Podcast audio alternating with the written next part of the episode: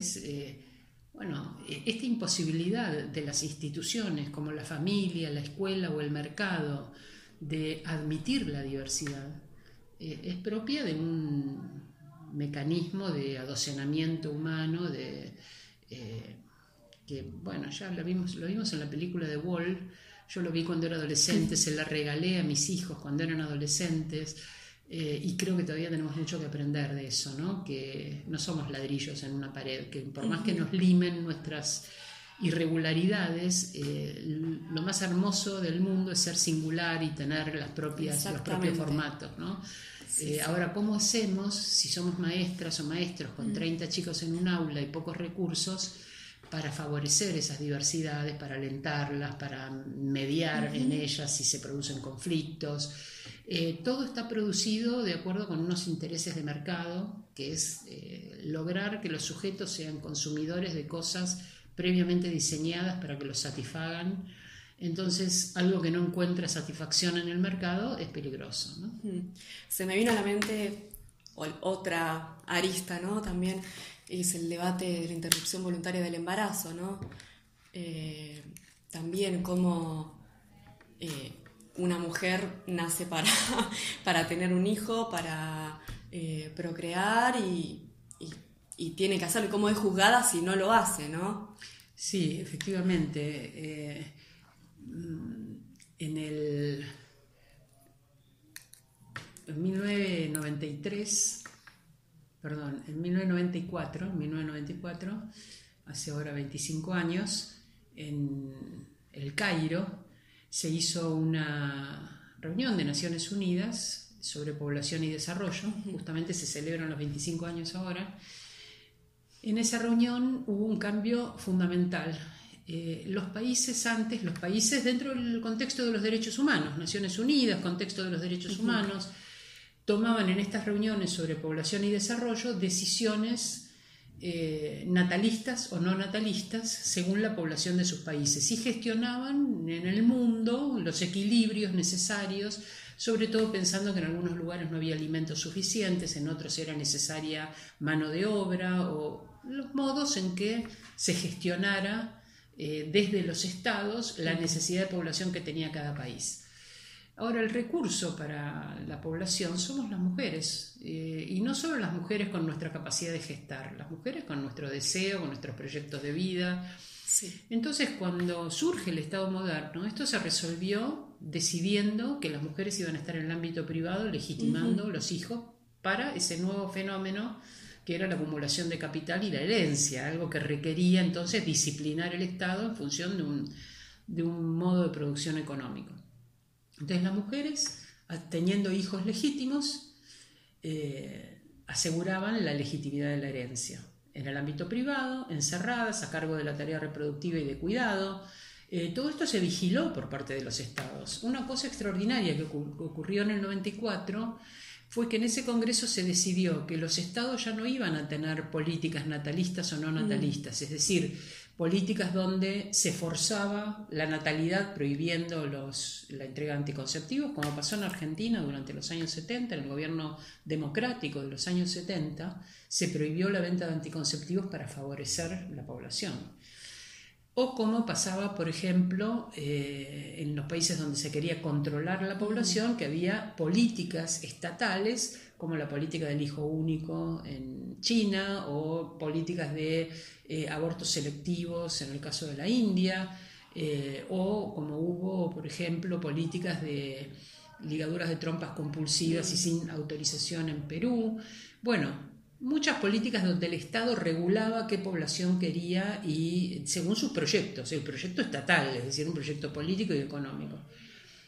Las mujeres éramos herramientas e instrumentos allí. En 1994, en el Congreso de Población y Desarrollo del Cairo, se decidió que los estados tenían que brindar todo tipo de políticas porque la decisión era una decisión de derechos humanos de las personas. Entonces las mujeres teníamos que decidir si queríamos tener hijos o no tenerlos, si íbamos a tener relaciones sexuales o no, heterosexuales o no, con fines reproductivos o no, con qué espaciamiento, todo eso lo íbamos a decidir nosotras y el Estado tenía que brindar los recursos necesarios para que esos proyectos de vida libres en el marco de nuestros derechos humanos pudieran ser ejercidos.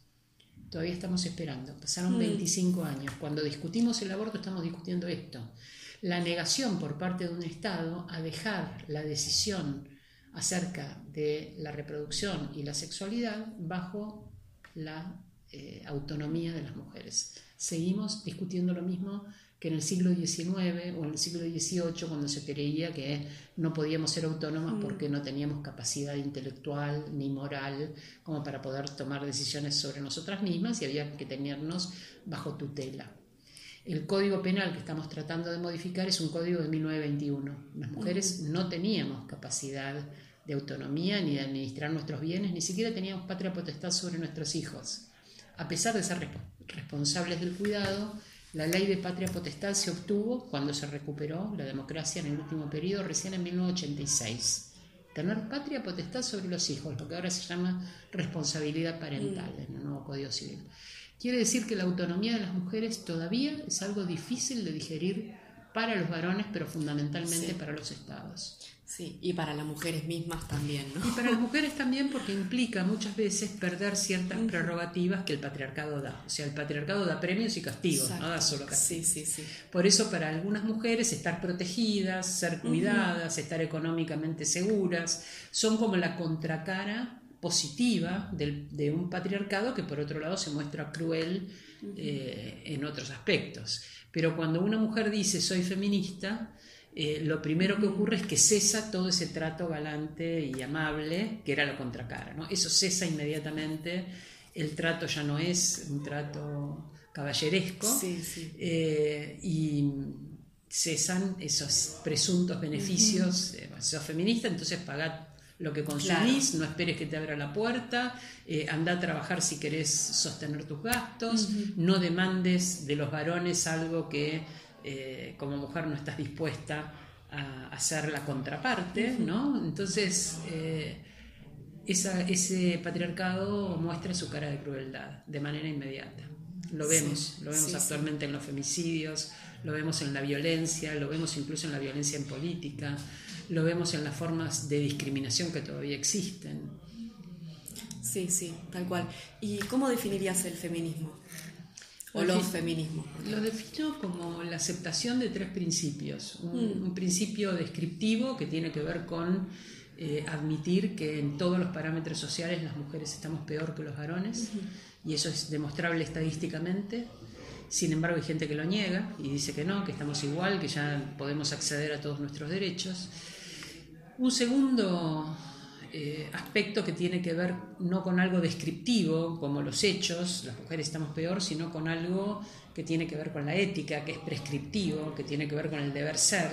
No debería ser así, no es justo que sea así, porque durante muchos años, muchos centenares de años, como se consideró que las mujeres éramos inferiores, se constataba que estábamos peor, pero se naturalizaba eso porque éramos inferiores. Por lo tanto, es lógico que estemos peor porque somos inferiores.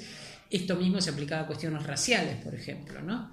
Entonces, eh, desnaturalizar eso y transformarlo en una cuestión ética y política, en una cuestión de valores, es el segundo aspecto. No es justo que sea así, no es justo que sistemáticamente por ser mujer tus condiciones sean peores.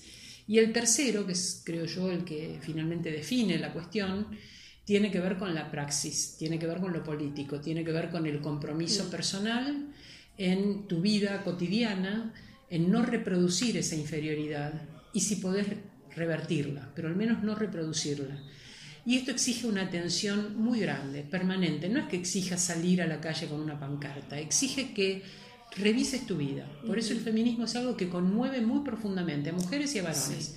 Hasta acá yo no dije qué hormonas hay que tener para ser feminista porque no considero que sea una cuestión de hormonas.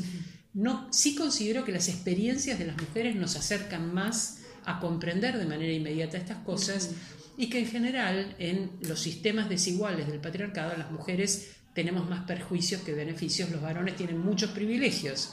Entonces la distancia es mayor para aceptar este compromiso personal porque no solo deben estar atentos eh, a al modo en que se reproducen las desigualdades, es renunciar a muchos privilegios. Y renunciar a privilegios nunca es sencillo. Entonces, esa praxis es lo que me parece más definitorio. Eh, es como cuando uno dice que alguien es ecologista, puede notar que hay un daño ambiental, considerar que está muy mal y no cambiar en absoluto su conducta. Y nadie diría que es ecologista solo porque verbalmente dice que es barbaridad que estén afectando el medio ambiente de esta manera. ¿no? Hay que hacer un cambio personal y ese cambio requiere atención porque en muy pequeñas cosas reproducimos el sistema.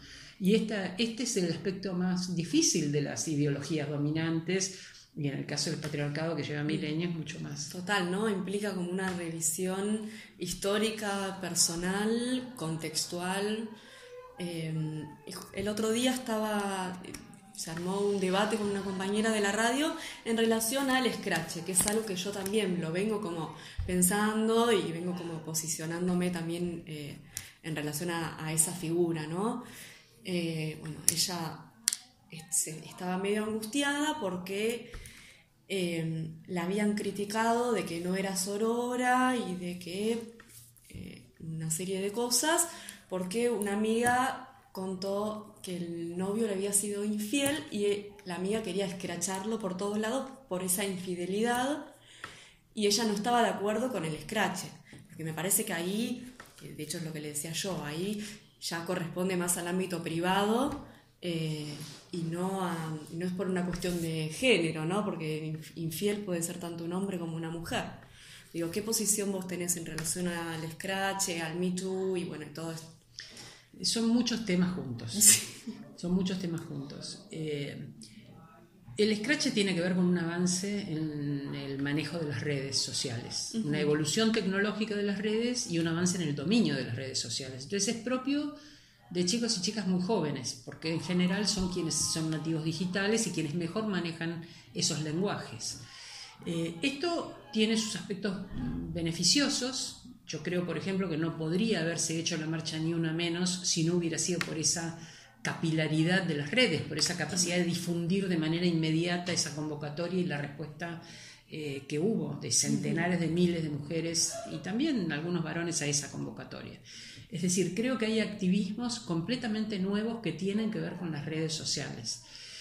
Y eh, en el caso de las personas que son eh, que están muy compenetradas con las redes, el daño que le pueden hacer las redes es muy grande. Es decir, que esa potencialidad es a la vez un arma de doble filo. Te da la posibilidad de extender cosas muy positivas y también te hace vulnerable a modos de violencia, que son modos de violencia que tienen que ver específicamente con el manejo de las redes sociales. Eh, que bases tu autopercepción en función de lo que se dice de vos en las redes o lo que te responden en las redes es un fenómeno de gente muy joven. Eh, el daño que se produce es mucho mayor cuando una persona es muy joven porque está muy pendiente de eso, en una especie de, de micromundo que es el contexto de Facebook o de Instagram o de Twitter o lo que sea, las redes sociales que manejes. Debe haber otra, yo soy viejita y ya Eh, no, no, no puedo adelantarme tanto.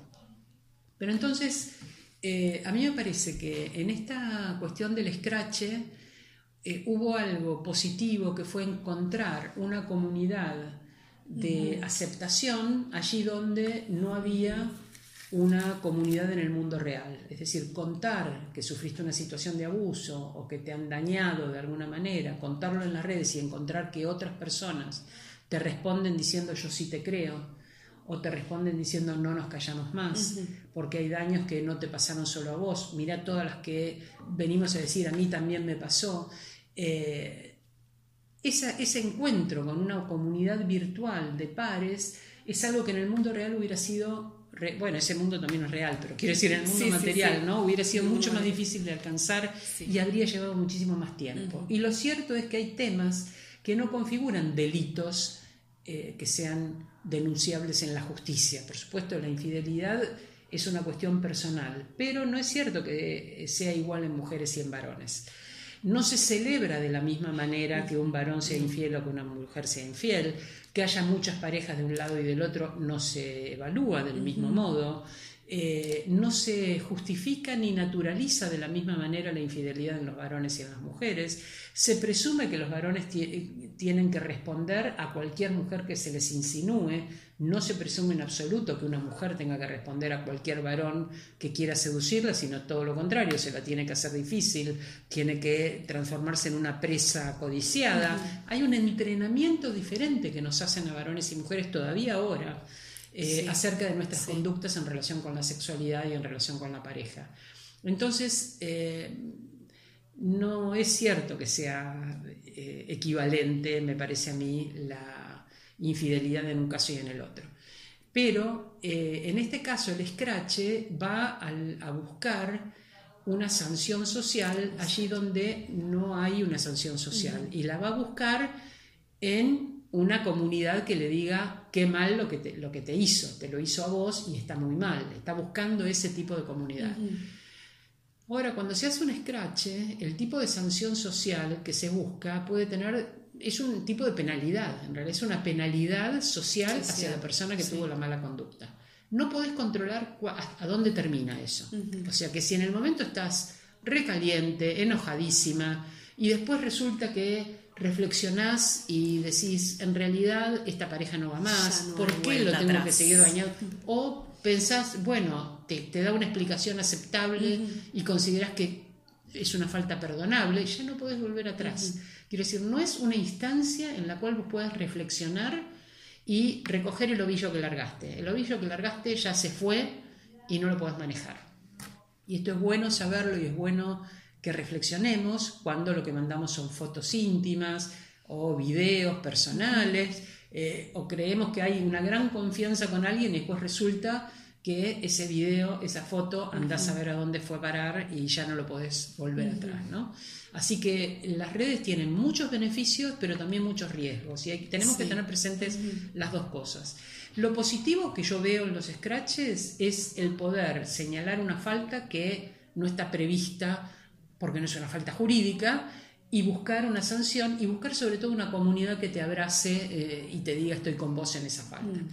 Lo negativo que veo es que el tipo de penalidad social es una penalidad que intenta segregar a la persona que cometió la falta. Es decir, ¿qué es lo que va a pasar con esa persona cuando la escrachen?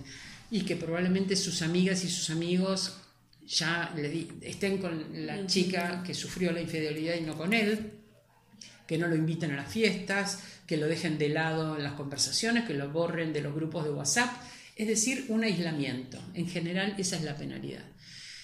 Cuando en un delito o en una falta vos pensás una penalidad, hay como tres maneras de pensar esa penalidad. Una manera que tiene que ver con eh, la venganza, es decir, me, me, cometió hacia mí un daño y quiero dañarlo, que es muy primitiva, y que casi toda la cultura está para evitar que haya justicia por mano propia y que haya esa manera vengativa de ejercer justicia, porque en las maneras vengativas siempre gana el más fuerte, el que tiene más posibilidad de dañar. Entonces, me dañó, lo voy a dañar, pero mis posibilidades de dañar son mucho menores y entonces termina dañándome mucho más a mí en sus respuestas y termino perdiendo. Entonces, eh, no es un mecanismo que instale justicia, instala venganza. Esa es una manera. La segunda manera tiene que ver con aislar a la persona que produce el daño. Entonces, por ejemplo, alguien comete un delito y lo voy a encerrar. Y encerrarlo implica apartarlo de la sociedad para que no siga produciendo daño, ni a la persona que se lo produjo, ni a sí mismo, supuestamente, ni al resto de la sociedad.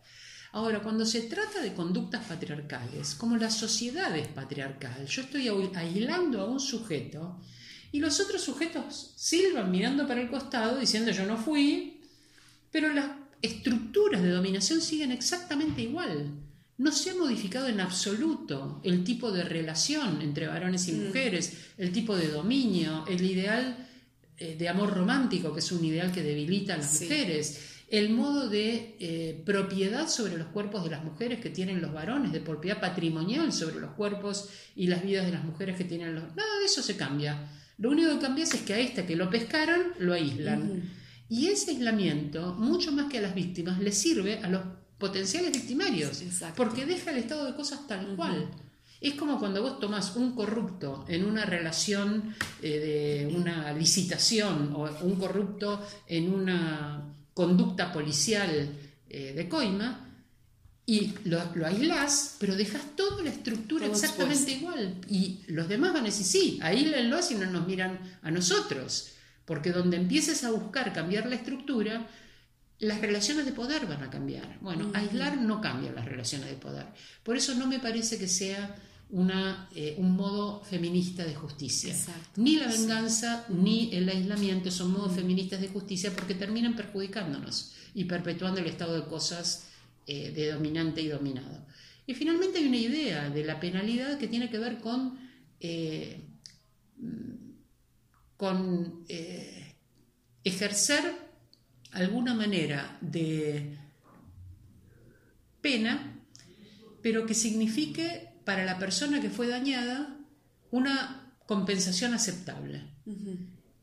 Probablemente pueda esa persona ser separada, pero al ser separada tiene que modificar su vida para no volver a producir un daño y a la vez la comunidad en la que se produjo tiene que ser revisada para no volver a producir esas conductas. Es decir, cuando vos tenés, eh, si lo tomamos en el ámbito de derechos humanos, que es donde surgió el concepto de escrache, el escrache era para hacer una sanción social cuando no se querían juzgar los crímenes de la dictadura, solo se había juzgado a las juntas mm. y había una ley de obediencia de vida, punto final, e un indulto que hacían imposible volver a juzgar a quienes habían cometido crímenes de lesa humanidad. Por eso la asociación Hijos iba al lugar y escrachaba, en el sentido de poner en evidencia y producir una sanción social donde el Estado no estaba juzgando crímenes de lesa humanidad.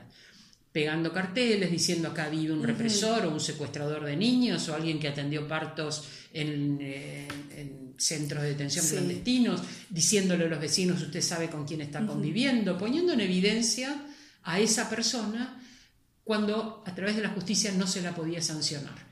En este momento podés sancionar a través de la justicia, porque estamos en una democracia, con muchos defectos, pero podés sancionarlo cuando el crimen, cuando la falta cometida es un crimen es una falta judicializable, pero cuando no lo es, no tenés esa alternativa. Ahora, ¿cómo podemos hacer para eh, satisfacer la necesidad de la persona que hizo la denuncia de eh, encontrarse mm, con una respuesta por parte de la persona que la dañó que le sea aceptable, cuando no se trata de cárcel o no se trata de multa, sino que se trata de este tipo de, crímenes. En, delitos, en derechos humanos, eh, lo que se pide es juicio, castigo, reparación del daño y garantía de no repetición.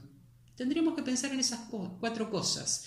Eh, se discute cuál es la falta cometida, se sanciona de alguna manera que sea satisfactoria para la víctima, que puede ser pedir perdón públicamente, comprometerse a no hacer más esa conducta que le resultó lesiva, eh, hacer alguna acción reparatoria, hay que ver cuál es la acción reparatoria, que sea satisfactoria para esa persona. Eh, bueno, eh, puede haber muchas maneras imaginativas que no necesariamente son una sanción de tipo penal. ¿no? Entonces, reparación del daño pero luego garantía de no repetición. Y esto implica reflexionar, implica colectivamente producir una sociedad donde eso no vuelva a ocurrir.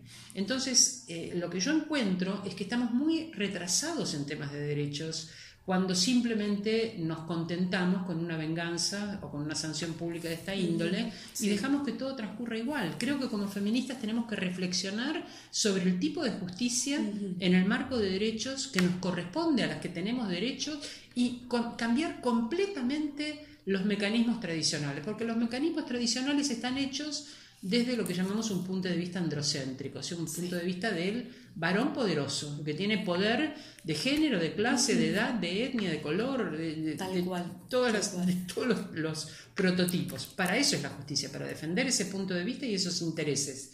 Las mujeres tenemos que repensar la justicia.